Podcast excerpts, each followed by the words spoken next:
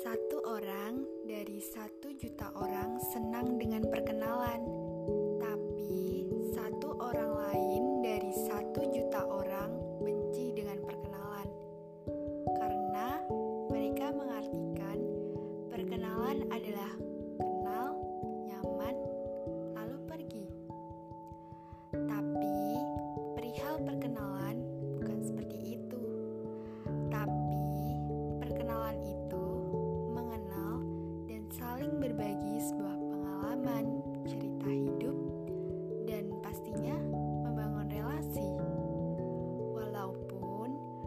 ujungnya akan ada kata pisah di sebuah perkenalan.